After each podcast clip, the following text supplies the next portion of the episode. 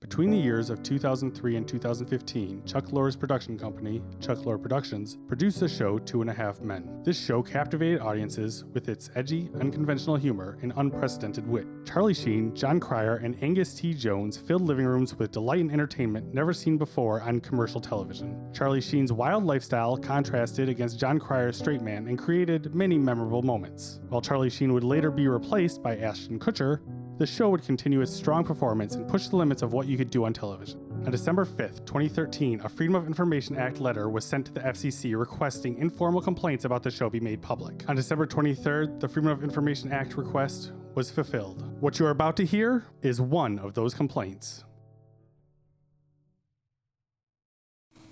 Today's complaint, IC number 11WB I4717481 is brought to you by the tallest of the doughboys, Vulgar Lasagna, whose Twitter handle is at Vulgar Lasagna.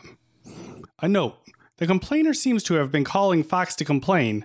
However, Two and a Half Men aired on CBS.